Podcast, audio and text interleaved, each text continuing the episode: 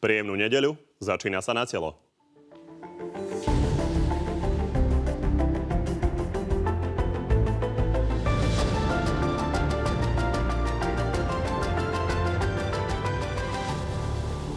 Robert Fico tento týždeň obhajoval svoj plán odchodu do Košíc. Politické strany majú nejakú predstavu o tom, ako by ústavný súd mal vyzerať. Martin Glváč zás vysvetľoval dopisovanie si s Alenou Žužovou. Posielame aj selfiečka, aj to, čo robíme, je to, je to bežné, pretože volič si to vyžaduje. Prezidentskí kandidáti Mistrík a Čaputová sa dohodli. Do volieb pôjde len jeden. Počkáme si na najbližší prieskum, ktorý si zadala televízia Markíza. A na ten už čakať netreba. Máme totiž pre vás výsledky. No a dnešnými hostiami sú podpredseda parlamentu za Most Hit Andrej Hrnčer. Dobrý deň. Dobrý deň. A šéf Oľano Igor Matovič. Dobrý deň. Dobrý deň, ďakujem pekne za pozvanie. No a o tom, ktorý z oboch pánov vás presvedčil, môžete hlasovať na našej facebookovej stránke na telo a písať tam môžete tiež uh, otázky na oboch hostí, pričom tie najlepšie im hneď po vysielaní položíme. Pani, poďme na prvú tému a to je ten prieskum. Poďme sa pozrieť na to, ako to dopadlo. Takže pán Mistrik je prvý, ale len vďaka ABCD. Je to úplne zhodný výsledok. 16,5% pre pána Ševčoviča aj pre pána Mistríka. Tretí je pán Harabín, takmer 12%, pán Bugár 10, pani Čaputová 9, Marian Kotleba 8. Poďme sa pozrieť ďalej. Tu máme Andreja Danka s takmer 8%, pričom ten nám pred e, zhruba hodinou povedal, že nechce kandidovať na prezidenta, ešte má čas na rozmyslenie nejaké 2-3 dní, ale v každom prípade povedal, že nie. Milan Krajniak 7%, František Mikloško veľmi podobne, Eduard Chmelár 2%, potom je tam predseda SMK Jožef Menhardt, Juraj Zábojník a koniec pelotónu Gabriela Drobová, Robert Švec, Martin Daňo, Bohumila Tauchmanová. Pani, tak prvý komentár. Čakali ste takéto výsledky? Pán Hunčer. Viete čo, ja som sa nad tým ani teda e, nezamýšľal. Asi to čelo bolo Žiadny trochu... E, to čelo bolo asi trochu známe. Ja si nemyslím, že sú, tam, že sú tu nejaké prekvapenia v tomto prieskume. Nečakali ste, že bude mať pán Ševčovič viac? Viete čo, pán Ševčovič e, nezačal kampaň, ohlasil to minulý týždeň, pán Mistrik je v kampani takmer 3 čtvrte roka, čiže e, mňa tento prieskum ne, neprekvapil, ale ale jeho hodnotou teda znižuje fakt, že pán predseda parlamentu Andrej Danko dneska oznámil, že nebude kandidovať, takže ja predpokladám, že tie jeho percentá by kľudne mohli prejsť aj k Belovi Bugárovi, čiže pôjde trochu... Do... K Belovi Bugárovi od Andreja Danka. Áno, pretože... Myslíte to vážne? Uh, keď sme v jednej koalícii, vďaka Mostu a SNS už nie je slovensko-maďarské napätie, tak ja verím, že čas tých percent kľudne môže prejsť k Belovi Bugárovi. Ja len pre vysvetlenie divákom poviem, že pán Ševčovič oznámil oficiálne svoju kandidatúru v piatok a ten prieskum sa zbieral medzi štvrtkom a nedeľou. Čiže ľudia už mali informáciu, ale samozrejme tie percentá budú ovplyvnené aj tým, že pán Ševčovič ešte kampaňuje pomerne krátko. Pán Matovič, čo hovoríte na tie výsledky? 16,5, 16,5. Čakali ste takýto výsledok? Podstate z toho sa ukazuje, že áno, že Ševčovič je silný kandidát. Je v podstate na prvém, prvom mieste spolu s Robertom Mistrikom. Zároveň sa ukázalo to, na čo my upozorňujeme dlho, že teoreticky sa môže do druhého kola dostať pobočník, dlhoročný pobočník a pravá ruka Vladimíra Mečiara, a Štefan Harabín, čomu chceme samozrejme zabrániť ako demokraticky cítiaci ľudia na Slovensku. A preto sme sa snažili e, dať dokopy za jeden stôl kandidátov Mistrika, Čaputovú a Mikloška bez Mikloška, bohužiaľ teraz sa to podarilo a chvála Bohu, Mistrik a Čaputová prišli a dali a dohodli sme sa spoločne, že dajú verejný prísľub, že nakoniec bude z nich v prvom kole iba jeden. No. Čo je veľmi dôležité na to, aby sme práve zabranili tomu, aby práva ruka Vladimíra Mečera sa dostala do druhého kola. Vy ste zorganizovali tieto spoločné halušky. Pán Mistrik hovorí, že sa počká na tento prieskum. Čiže výsledok je 16,5% pre pána Mistríka, 9% pre pani Čaputovu. Znamená to, že pani Čaputová odstupuje a ide podporiť pána Mistríka? Mm, aby sme boli férovi voči obidvom tým kandidátom, však e, myslím si, že nie je to tajomstvo povedať aj to, čo zaznelo tam za dverami alebo pri tých haluškách, teraz pozerám akurát, tam je e, na obraze. Uh, áno, Pani Čaputová hovorila, že počkala by ešte chvíľu, ešte pár týždňov, aby ľudia ju mali možnosť poznať. A zase zároveň Robert Mistrik tlačil skorej na to, že aby to rozhodnutie padlo čím skôr.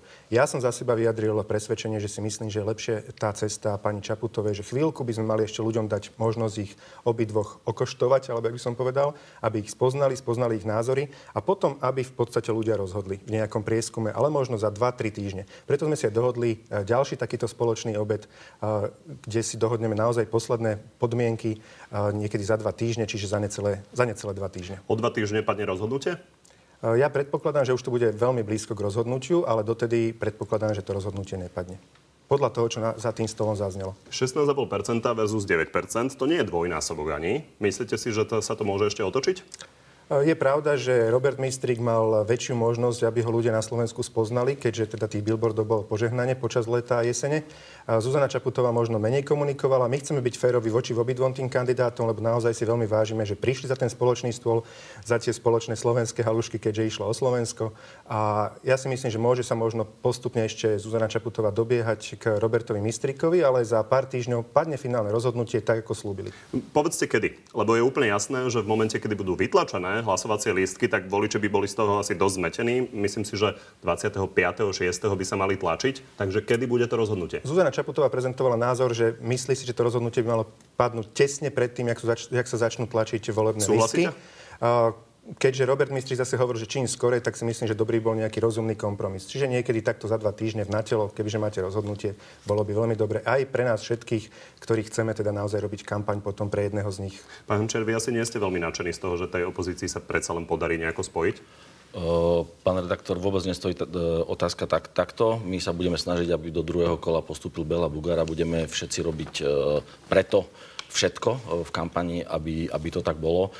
Ja sa skôr zamýšľam nad tým, že čo by bola pre Slovensko katastrofa. Viem, koho by som nikdy v živote nevolil z týchto kandidátov. A koho? Pána Harabína, pána Daňa. E...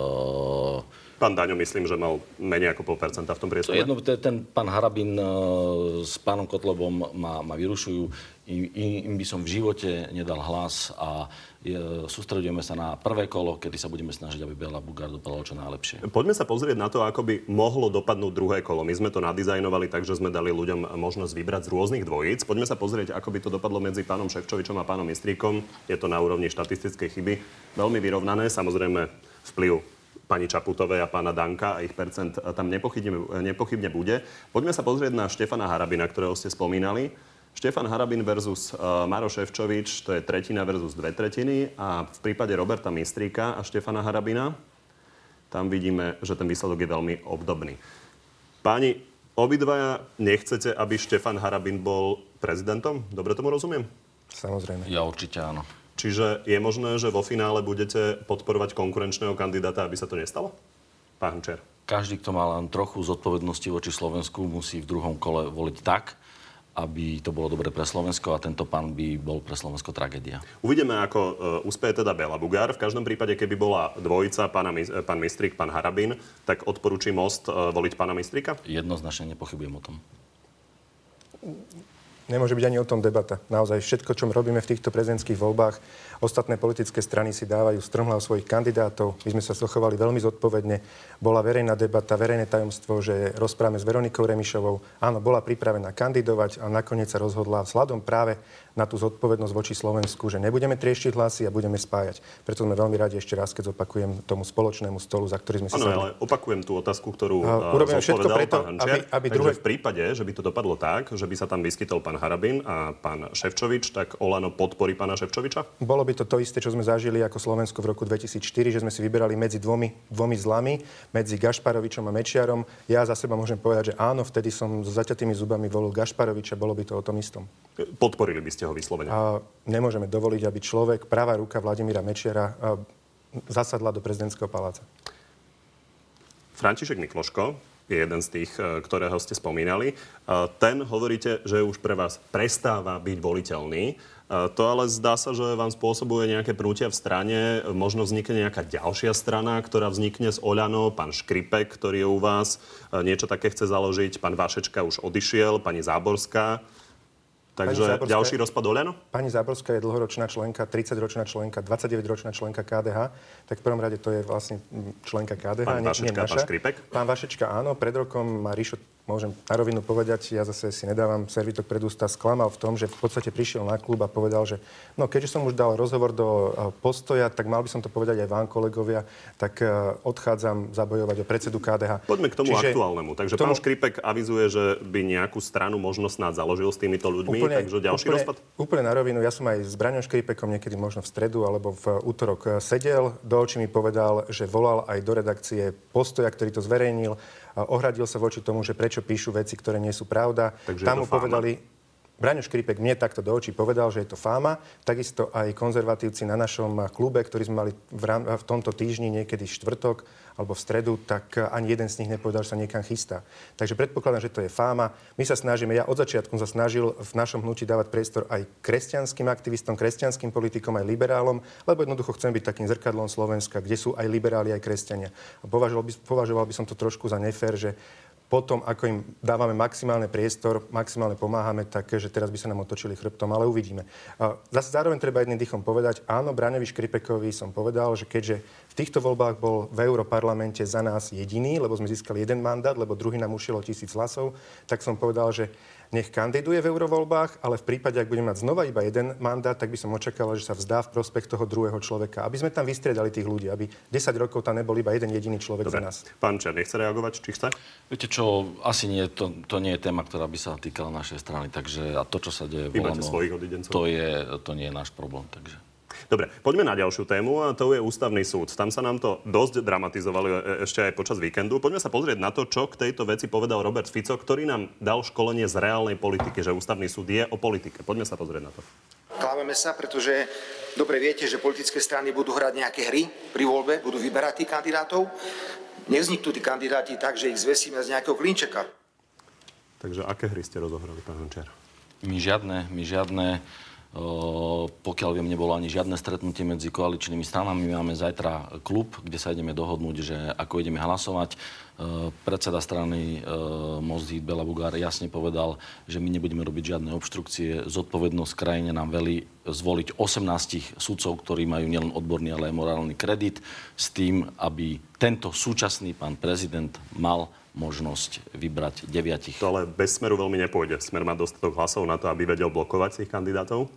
Pozrite sa, sa asi mali Určite stretnutie uh, bude. Vy ste sa ma spýtali, že aké hry sme rozohrali. Hry sa uh, nerozohrali ešte žiadne. Ja som presvedčený, že by mali byť navolení takí kandidáti, ktorých navrhovali aj kolegovia z opozičných strán. Naozaj ide o zodpovednosť voči našej krajine, voči Slovensku a nemali by sme dopustiť, aby na ústavnom súde bol bezvlade. Alebo no. respektíve, aby, aby sme ho znefunkčnili. Tá téma sa upriamuje momentálne na Roberta Fica. Ja to len divákom pripomeniem. V piatok v noci sme sa dozvedeli, že Robert Fico nemá podporu ústavnoprávneho výboru na to, že môže kandidovať. Nastal tam pad. Pán Danko vyzval pána Kresáka, ktorý nechce hlasovať kvôli tomu, že sám kandiduje. Je tam pad. Čo s tým urobíte? Pán Kresák, myslím, že chce odísť? Ja som dnes zachytil mediálne vystúpenia, kde sa pán Kresak vyjadril, že odíde z ústavnoprávneho výboru. Tým pádom e, ten pad pretrváva, bude tam 6 na 6. My máme zajtra klub, kde sa dohodneme, že či niekto e, do toho výboru pôjde, pretože v ústavnom právnom výbore by mal byť predovšetkým právnik a, a pokiaľ a viem, v našom klube už taký nie, lebo všetci sú na, na, na ministerstvách. Takže bude to veľmi zvláštna situácia. V tejto chvíli ja neviem povedať, že lebo poslanec nemôže ísť na silu do, do nejakého výboru, musí s tým byť vnútorne stotožnený a súhlasiť.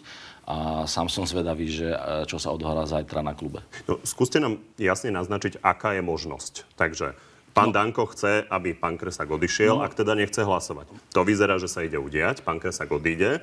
Tým pádom stále má koalícia a opozícia rovnaký počet hlasov. O Robertovi Ficovi sa veľmi nemá ako rozhodnúť. Takže je možné, že tam niekoho nedáte? Všetko je možné. Je, tam, je možné, že tam pôjde niekto, kto si na to trúfne aj bez právnického vzdelania a je možné, že o to nebude mať záujem nikto. Ja v tejto chvíli neviem povedať, ako to Keby bude. vás tam nanominovali, čo urobíte? No ja určite by som do takého výboru nešiel, lebo by som sa necítil dosť odborne zdatný na to, aby som e, vedel relevantne rozhodovať. Veď dnes uh, sú dnes napríklad, e, čo sa týka kandidatúry pána Fica, e, som čítal dve vyjadrenia renomovaných právnikov, ktoré boli diametrálne odlišné. Doktor Kubina, expert na ústavné právo, sa kategoricky vyjadruje, že teda už by sa nemalo pokračovať a pán Fico by, o, že by sa o ňom nemalo hlasovať a ďalší právnik z Via Juris, čo je tiež rešpektovaná organizácia, tvrdí, že mm, stanovisko ústavnoprávneho výboru nič neznamená, že rozhodnúť musí plénum. Takže sú to dve rozdielne stanoviská a ja ako človek, ktorý nemá právne vzdelanie, by som sa necítil komfortný, aby som ja v takomto výbore dokázal relevantne rozhodnúť. Nevedeli by ste zahlasovať? Nevedel by som zahlasovať. Pán Matovič, ako toto dopadne? Je to zaujímavá dráma okolo Roberta Fica. Naozaj ide o to, že má mať o rok menej praxe podľa opozície, ako uh, je potrebné na nástup na ústavný súd? Ono samozrejme, že v základných veciach všade pri, takomto, pri takejto voľbe kandidátov na súdce ústavného súdu by sme mali byť vzorom. Tak ako by mal byť predseda parlamentu vzorom a nemal by ukradnúť diplomovú prácu, tak ako by podpredseda parlamentu si nemal vypisovať s vrahyňou a mal by sa priznať, keď sa mu na to dojde. Tak v tomto prípade, keď raz zákon hovorí 15 rokov, tak 15 rokov. Ale Fico má iba 13 rokov aj 3 štvrte právnickej praxe, ale oni to chcú zlomiť cez koleno a teraz si myslím, že Andrej Danko hodil Čierneho Petra do strany Most Hit. Predpokladám, že tam bude alibizmus, že oni v podstate nevyšľú nikoho do ústavnoprávneho výboru a vyšle tam smer niekoho ďalšieho, že potichu sa dohodnú, aby mali vlastne väčšinu v ústavnoprávnom výbore a aby si mohli vyhlas- odhlasovať, že, že 13 aj 3 štvrte je v prípade Fica 15. Bohužiaľ, podľa mňa takto to dopadne. Ale celkovo... Toto je možné, pán Hrnčiar? Ja neviem, čo je možné. Klub je zajtra... Či je možné, že by ste uvoľnili vlastné miesto pre niekoho iného z koalície? Mm, neviem, neviem, či to je možné. Neviem vám v tejto chvíli na to odpovedať. Ja vám dopredu hovorím, že takto to dopadne a takýmto spôsobom v podstate uh, Most Hit vydláždi cestu Robertovi Ficovi na ústavný súd. Čo ma veľmi ale mrzí, je to, že ja som bol na diskusii v stredu. Či, ja vo, štvrtok, vo štvrtok som bol na diskusii vo Veľkom Krčiši a tam jeden človek vlastne, môj fanúšik, sa iba tak prihlásil a hovorí, že teraz sme taký dobrý pocit, lebo tie verejné vypočúvania, že konečne bude mať dobrý ústavný súd tak ja by som chcel všetkým ľuďom, ktorí podľahli tomuto klamu, povedať na Slovensku, že iba sme svedkami toho, čo sú ľudia, tisícky ľudí každý jeden deň svedkami na fiktívnych výberových konaniach. Kde ti ľudia v dobrej vere idú na to výberové konanie, ale už vopred je rozhodnuté, kto vlastne vyhrá. A kto tam získa tú prácu. A toto isté je aj tu. Sice je 40 kandidátov, ale ja som presvedčený, že Smer, Mozdrid a SNS sú dávno dohodnutí, ktorých 18 ľudí si vyberú a tých podhodia potom prezidentovi, aby zo zlých kandidátov vyberal 9 dobrých. Ako sa to dá? Nedá. Vôbec to nie je tak a zabúdame na jednu dôležitú vec a dôležitý fakt, že ak parlament aj zvolí e, nejakých kandidátov, stále sú to kandidáti, nie, kandidáti, nie sú to ústavní sudcovia, pretože prezident má záverečné slovo a on rozhoduje o tom, koho vymenuje a koho nevymenuje za sudcu. Čiže nestražme tú verejnosť. A mňa mrzí, že ešte sa ani nič neudialo a už teraz sú naozaj ľudia, ktorí celý život e, pracovali v práve a sú rešpektovanými odborníkmi. Už teraz ich niekto hodnotí, že nie sú odborníci a že to je odpad a že sú zlí a že prezident si bude vyberať e, zo zlých kandidátov. Pán Čer, aby ste rozumeli, prečo sa na to uh, pýtame, lebo pán Bugár, keď sme sa opýtali na to, že ako by zahlasoval v prípade Roberta Fica, tak v septembri tu povedal toto. Poďme sa na to pozrieť. Viete čo, my, prepáčte, takéto blbostičky neriešime. Vy by ste ako zahlasovali? No, odpoveď znela, je to tajná voľba, takže ako to dopadne? Ja si v prípade, myslím... že pán Fico sa naozaj sa mu podarí byť kandidátom na kandidáta, ako zahlasujete? Ja si myslím, že toto je úplne otázka, o ktorej sa tu nemusíme baviť, pretože je jasné, e, vyhlásenie prezidentskej kancelárie, odohral sa jeden telefonát, kde bolo na centrálu Smeru oznámené, že pán Fico nikdy nebude vymenovaný pánom prezidentom Kiskom do funkcie ústavného súdu. A na základe, to bolo, to bolo medializované a a na základe e, debaty, e, ktorú organizoval denník N, prezidentský kandidát Bela Bugár jasne povedal, čo bude odporúčať e, nášmu klubu a my to odporúčanie budeme rešpektovať. Pán Matovič, vy ste veľmi prísni na Roberta Fica. Na druhej strane podobnú situáciu budete veľmi rýchlo riešiť aj vy. Pán Danko po dvoch rokoch ide dať hlasovať o tom, že môžete byť vylúčení z parlamentu na základe neoprávneného podnikania. Takže prečo ste taký prísni na Roberta Fica a nie ste taký prísni aj na seba? Lebo myslím si, že čo Fico spáchal každý jeden na Slovensku, ten, ktorý sa naozaj objektívne pozera na, na kroky, eh, kroky Roberta Fica za 12 rokov v politike, tak vie. V mojom prípade som spáchal to, že na 21 dní sa mi automaticky obnovila živnosť. Nemal som ani euro tržieb, ani euro zisku a oni si povedali, že teda toto je podnikanie.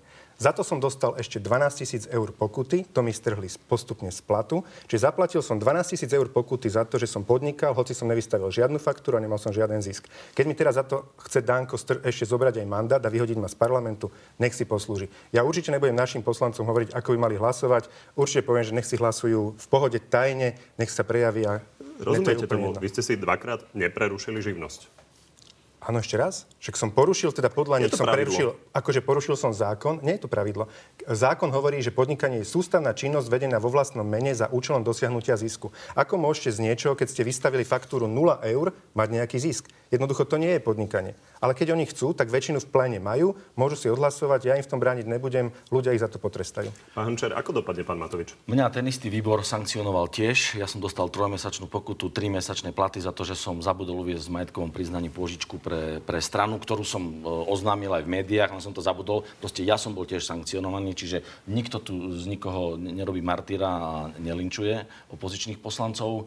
E, Je to zákon. Zákon má platiť pre všetkých a predseda parlamentu si len plní literu zákona, že to musí predložiť e, do pléna parlamentu. Ináč tento zákon prijali, respektíve novelizáciu schválili, e, predložili pán poslanec Lipšic s pánom poslancom Deblavy, ktorý tam dal e, vlastne túto klauzulu, že pri opakovanom porušení musí poslanec odísť. Ja som proti tomu, aby sa z pána kolegu, veď pán kolega aj tak nechodí do práce, takže e, aby sa vytváral e, nejaký martýr. Je, je to zvláštna situácia, zákon by sme mali dodržať. Ja asi svoju vôľu pri hlasovaní prejavím tak, že sa nezúčastním toho hlasovania. Nebudem hlasovať e, za, Zrejme tak za, aj kolegovia? za zbavenie mandátu. E, Klub máme zajtra, ideme sa dohodnúť, ale zatiaľ, čo som si obvolával e, nejakých e, kolegov, tak sa stotožňujú s týmto môjim názorom.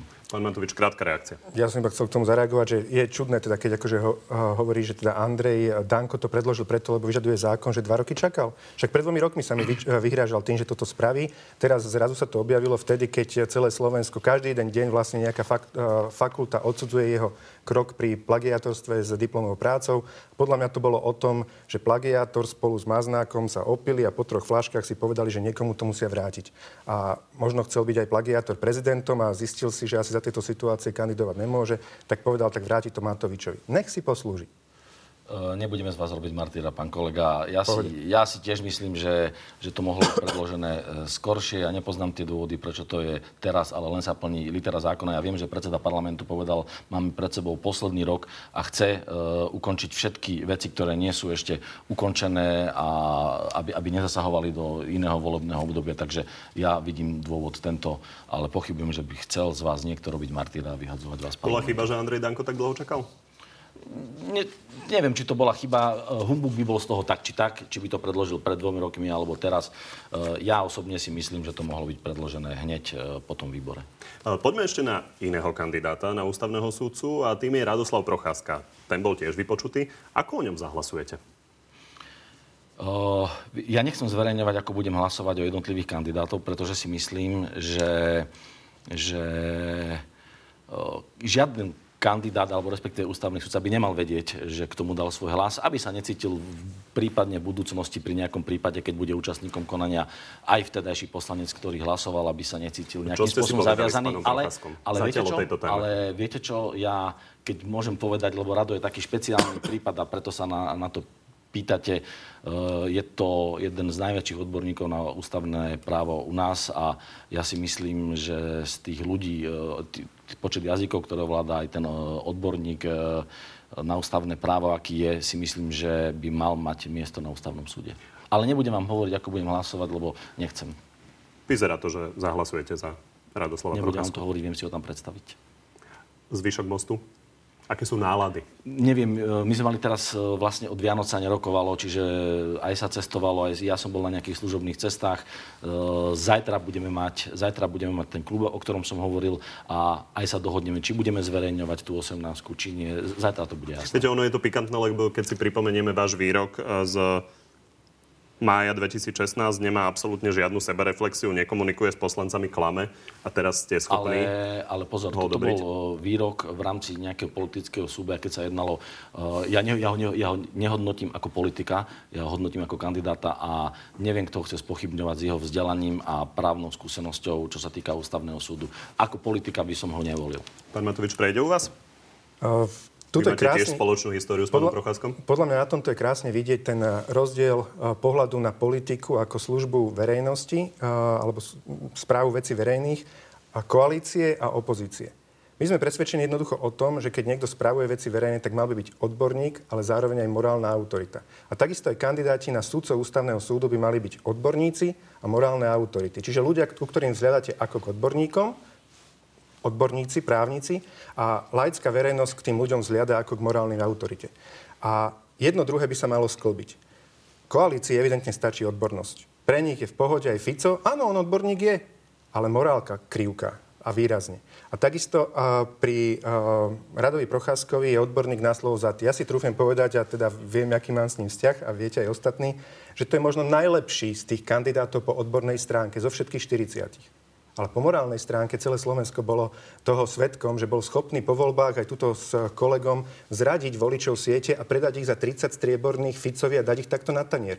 Hoci predtým slubovali, že so smerom v žiadnom prípade nepôjdu. Pre mňa taký človek na ústavný súd nepatrí. Ale ja sa potom pýtam, že prečo ste hneď na druhý deň po voľbách išli za človekom, ktorého ste označovali za klamára, uh, za... Kto je? No, rada Procházku ste označovali za, že je klamár, že je podvodník a, a ešte ste sa tešili, že ste zničili sieť, že sieť mala iba 5,6% a dva dní po voľbách ste s týmto človekom chceli skladať vládu. Tak potom, kde sú tie morálne zásady? lebo o tom rozhodli ľudia a povedali, že takto si to prajú a takisto aj Procházka sa mohol spamätať a povedať, že jednoducho s tými ľuďmi nepôjde a bude konať dobro. On to sluboval ľuďom, len nakoniec ste zradili, predali ste ich. On odišiel z parlamentu na druhej strane. Však odišiel, kedy myslíte? Už potom? Hm? No jasne, už potom predal. Odišiel, po voľbách, ale pred voľbami myslíte? Čiže keby uh, išiel s vami, tak už by bol morálny?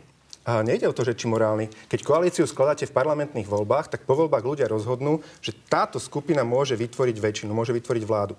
A vy si nevyberáte, o kom ľudia rozhodnú. Vy vtedy akože s niekým, aj by ste si normálne na pivo neišli, ale musíte sa s ním stretnúť a musíte byť zodpovední. Pán Čer, ešte nejaký komentár? Že to, že nevznikla pravicová koalícia, je zásluha pána Matoviča, to je celé. Samozrejme. Poďme na ďalšiu tému a to je pán Glováč a jeho komunikácia s Alenou Žužou. Poďme sa pozrieť na to, ako ju on vysvetľoval. Mám tu asistentov, mám tu ľudí, ktorí mi zabezpečujú e, komunikáciu s verejnosťou a tak sme komunikovali. Takto komunikujeme bežne s voličom, ktorý to od nás očakáva.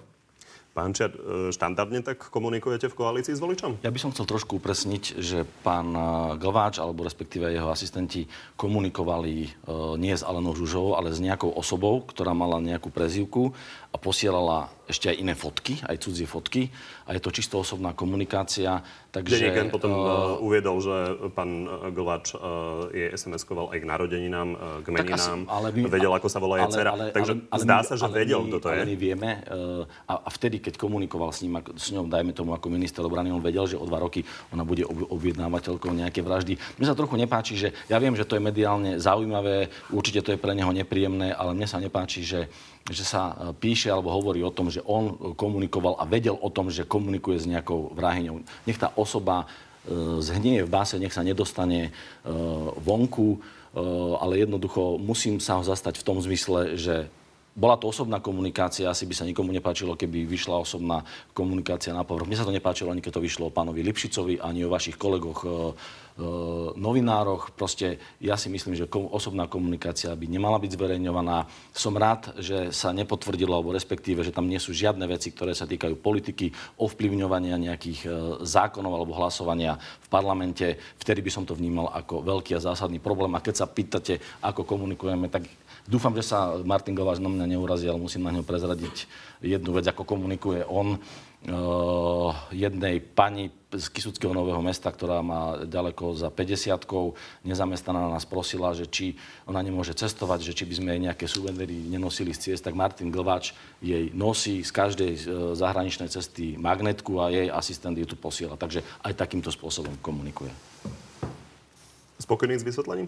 No, ja chcem iba povedať pre objektívnosť, že teraz dve minúty alebo tri minúty tu obhajoval človeka Martina Glváča, jeho najbližší priateľ. Uh, treba povedať, že Andrej Hrnčiar a Martin Glváč si spoločne kúpili dva apartmány v tom istom dome v Chorvátsku. Spolu trávia dovolenky, uh, chichy, chacha, chocho, celé zasadnutia parlamentu.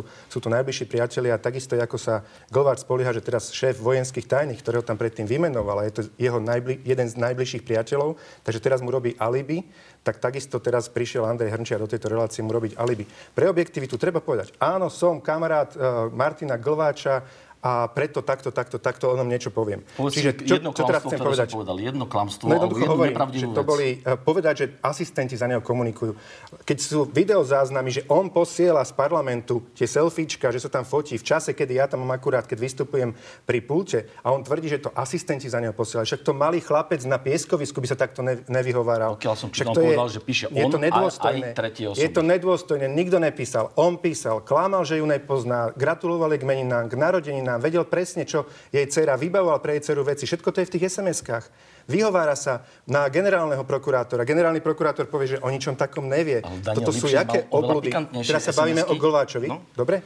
A teraz sa bavíme o Glváčovi. To, bolo by dobre zareagovať to... aj na pána Lipšica, lebo pravda je, že pán za... Lipšic to zmietol zo stola s tým, že bol heknutý. V pohode e, na to zareagujem, teda dokončím k tomuto. Keď teda Martin Glváč tvrdí, že šéf vojenských tajných mu to odporučil v čase, keď bol ministrom, tak ja sa pýtam. Čiže vojen...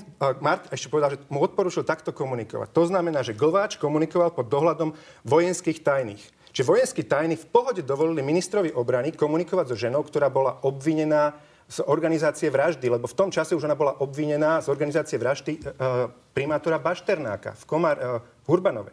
Čiže v živote by tajní nedovolili takú vec. Jednoducho to je absolútny výmysel. Je to morálne dno a ja sa čudujem, že sa Pelegrini ešte mazná s maznákom. Dávno mal byť preč. A čo som si vypočul včera v sobotných dialogoch, on ho normálne kryje. Pelegrini postupne sa stane z neho druhý Fico. Aj takéto obludnosti budete kryť. A k Lipšicovi. O Lipšicovi zverejňovali všetci, že s ňou komunikoval. Kde je záznam v tom vyšetrovacom spise? Keď mi nájdete jeden, jednu, jednu jedinú SMS-ku vo vyšetrovacom spise, že naozaj to je pravda, že to nebolo vymyslené, rovnako budem odsudzovať Lipšica. Ja s tým nemám problém. Padni komu padni. Ale vo vyšetrovacom spise sú iba SMS-ky Glváč a Žužova. Otázne je, že či neunikli iba tie SMS-ky od pána Glváča. No keď sú vo vyšetrovacom spise, tak pevne verím, že sa všetko dozvieme. Ja som pochopil vašu otázku, že či zámerne neunikli iba SMS-ky. To je samozrejme ďalšia otázka, ale pre vás mám ešte inú. Má pán Glváč vašu podporu? Má podporu Mostu? Lebo jedna vec je, že je to súkromná komunikácia, druhá vec je, že on ju od začiatku popieral, že nič také nebolo, že je to 1. apríl, že je to blbosť a potom vyšlo najavo, že vlastne a tá komunikácia Ja sa bola. nejdem vyjadrovať k súkromnej komunikácii, lebo Či má vašu podporu? mňa nezaujíma súkromná ste kolegovia, ste uh, komunikácia. určite ste o tom komunikovali. Má moju podporu, nemal by keby komunikoval o veciach, ktoré sa týkajú parlamentu, hlasovania a politiky a ovplyvňovania hlasovania. Vtedy by jednoznačne nemal moju podporu. Pán Matovič, uh, budete sa pokúšať nejakým spôsobom zbaviť pána Golváča funkcie? Tak my môžeme jedine vyzývať v tomto prípade Petra Pellegriniho, lebo vidíme, že Robert Fico si už ako tak hľadá cestičku iba, kde by sa zašil a kde by získal imunitu. Ja som vyzval jedenkrát eh, Petra Pellegriniho, Glváč reagoval, že trestné oznámenie, že si vymýšľam, žiadne SMS-ky neboli a podobne. Teraz som ho vyzval druhýkrát, lebo teraz je čas pre Petra Pellegrini, aby buchol po stole a ukážal, ukázal, keď to poviem sprosto, kto je tu väčší pes. Či Pellegrini alebo Fico. Či si vie urobiť poriadok v smere. Ale Pellegrini včera v sobotných dialogoch sa priznal, že on toto, títo špinavosti, oplzlosti, on to bude kryť. A tieto naozaj malicherné, detinské výhovorky. Glováča, podpredsedu parlamentu. Toto je tá demoralizácia, že predseda parlamentu demoralizuje poctivých študentov a učiteľov a podpredseda parlamentu demoralizuje každého normálneho človeka, kto vie vypoči- napočítať do dvoch.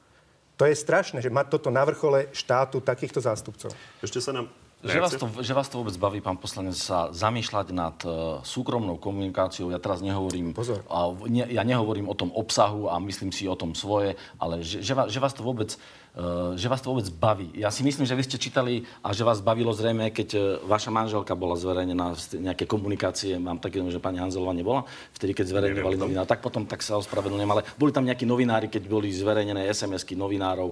Ja som to považoval za... To bol šéf spravodajstva. Aha, tak pardon, takže uh, tak, tak, to bolo proste odporné, ani som to nečítal a, a jednoducho ta, takéto veci by sa nemali ani, o tom by sa nemalo ani diskutovať, pokiaľ to neohrozuje naozaj národnú bezpečnosť a neovplyvňuje politiku a nejaké lobistické záujmy. Práve, že to ohrozuje a ohrozovalo národnú bezpečnosť, lebo aktívny minister obrany, lebo Govač priznal, že to trvalo roky, lebo v čase ministrovania si akože mu dal odsúhlasenie šéf tajných, aktívny minister obrany, ktorý by mal strážiť našu a zabezpečovať našu bezpečnosť, komunikoval so ženou, ktorá bola vyšetrovaná v súvislosti s vraždou prezident, eh, primátora Hurbanova. Toto je ohrozenie, eminentné ohrozenie bezpečnosti štátu a záujmu ľudí. Čiže to je vec verejná a nejaké takéto, že to by sme tu nemali súkromné SMS-ky čítať, dajme toto bokom, lebo vec verejná v tomto prípade je výrazne viac a je nad tým, nad právom na súkromie.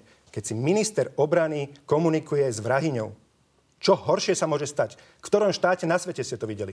A toto ešte zakrývate. Toto je vaša morálka, toto je váš charakter? Tak ja sa potom opýtam, keď e, v septembri e, unikli e, zo spisu pána prezidenta v jeho daňovej kauze materiály, vtedy sa vyhlasovalo, že Slovensko je mafiánsky štát, lebo unikli E, tajné materiály zo spisu v kauze pána prezidenta, ktorého vyšetrovala vtedy, alebo vyšetruje to ešte policia. A vy ste sa k tomu pridali, áno, že sme mafiánsky štát, lebo unikli e, takéto materiály. Pýtam sa, v čom je to iné? Je to v záujme verej, e, verejného záujmu a národnej bezpečnosti, že uniknú aj takéto spisy, zo, zo, informácie zo, zo súkromného spisu pána m, prezidenta? Vieš, ja si to, to nemyslím. Ja vieš, si to nemyslím. v čom je to, Andrej, iné? V tom je to iné, že ja som to vtedy nekritizoval. Uniklo to v prípade prezidenta, ale ja som to nekritizoval. Stalo sa to takisto aj mne.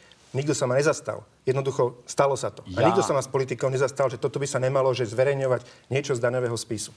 Čiže ja som sa tom je to... voči tomu, aj keď to uh, Dobre, čiže v tom je to iné, ale v tomto je naozaj, my tu to máme, keď sme chceli nájsť a Smer sa tu vyhovára, že on s tou vraždou Jana Martin nič nemali spoločné, aké bližšie prepojenie vrahov na Smer existuje, ako to, že si vrahyňa priamo dopisovala, bola blízka známa s podpredsedom parlamentu, Pani členom vidím, predsedníctva Smeru. začali uh, klásť otázky, ale my tu máme ešte jednu špeciálnu rubriku, v ktorej si tie otázky môžete položiť, tak poďme na ňu. Takže pravidla sú jednoduché, každý z vás má 30 sekúnd na odpoveď, každý z vás má otázku, kto chce začať? Pán Čer, nech sa páči. Ja. Dobre, tak úplne na záver, uh, veľmi to urýchlim. Uh, Pán poslanec, uh, pri daňovom priznaní pri vašej kauze ste uviedli, že ste viedli alebo šoferovali automobil, ktorý najazdil toľko, že by ste museli jazdiť 600 km denne, piatky, soboty, sviatky, Nový rok, Vianoce a že tam s vami jazdila aj va- vaša mama, vďaka čomu ste ušetrili alebo odpísali 2 milióny z nákladov. Ja si myslím, že už je to uzavreté, je to premlčané, tak povedzte v skutočnosti, že ako to bolo, že či sa to dá. Takže pred chvíľkou, toto je krásne vidieť tá politika. Pred chvíľkou si Andrej kritizoval niečo, že zverejňovanie z daňových spisov, lebo ty si to kritizoval, to nie je správne a nemalo by sa o tom hovoriť. A hneď, keď dáš otázku, tak sa to týka presne toho istého. Toto je ten charakter, ktorý nám asi sluboval Mostit. Keď chceš vedieť k mojim daniam, zaplatil som 500 miliónov korún daní a odvodov. To v tomto prípade, ak by som si celý ten cestiak vymyslel, by som ušetril 13 tisíc eur. 13 tisíc eur voči 500 miliónov korún, myslím, že ľudia to vedia spočítať. Pravda k tomu bola zverejnená z mojej strany x krát. Pán Matovič, vaša otázka? Danko Bugár, Fico a Pelegrini sa dohodli, aby ste všetci koaliční poslanci nehlasovali za môj návrh, aby sa platy poslancov nezvyšovali. Tým si si vlastne sám aj ostatní koaliční poslanci zvýšili platy o 1500 eur mesačne. O 1500 eur mesačne. A ja sa chcem teda opýtať, že aký je to pocit takto naplúť ľuďom do očí, že či sa dokáže ešte pozrieť ráno do zrkadla, alebo či to je ten slúbený charakter, ktorý ste slúbovali Most Hit na billboardoch, keď zároveň ste sirotán zvýšili dôchodky o 2,70, dôchodky starým ľuďom o 8,70 a Danko spolu s vašim ministrom, železničiarom, chce dať maximálne 10 eur mesačne. Aký je to pocit? Či sa dá s tým žiť? Dá sa s tým žiť, keď človek nie je populista a nerobí všetko len e, kvôli získaniu percent. Vy ste multimilionár, bohatý, najbohatší poslanec z celého parlamentu, ktorý účelovo prepísal majetok na manželku a tvárite sa ako obyčajný človek. Nechodíte do práce, vám nechodí ani tá výplata. Ja viem, ako je to získať, snažiť sa získať odborníkov do politiky, ktorí sú v súkromnej sfére a zarábajú 7, 8, 9, 10 tisíc eur mesačne a nechcú ísť preto, lebo sa im to za 3 tisíc eur neoplatí. Viem, že to je nepríjemná situácia, e, že ľudia to nevnímajú pozitívne, ale už raz bolo treba nájsť politickú odvahu na rozmrazenie platov. Pani, ďakujem vám obom, že ste zavítali do, do Zárskej Bystrice. Ďakujem pekne. Ďakujem pekne. No a my sa vidíme opäť o týždeň s ďalším zaujímavým prieskumom. Dovtedy nás môžete sledovať na Facebooku, na našej stránke Na telo, kde nájdete aj odpovede na otázky, ktoré ste hosťom položili vy sami. Zatiaľ ešte príjemný zvyšok nedele.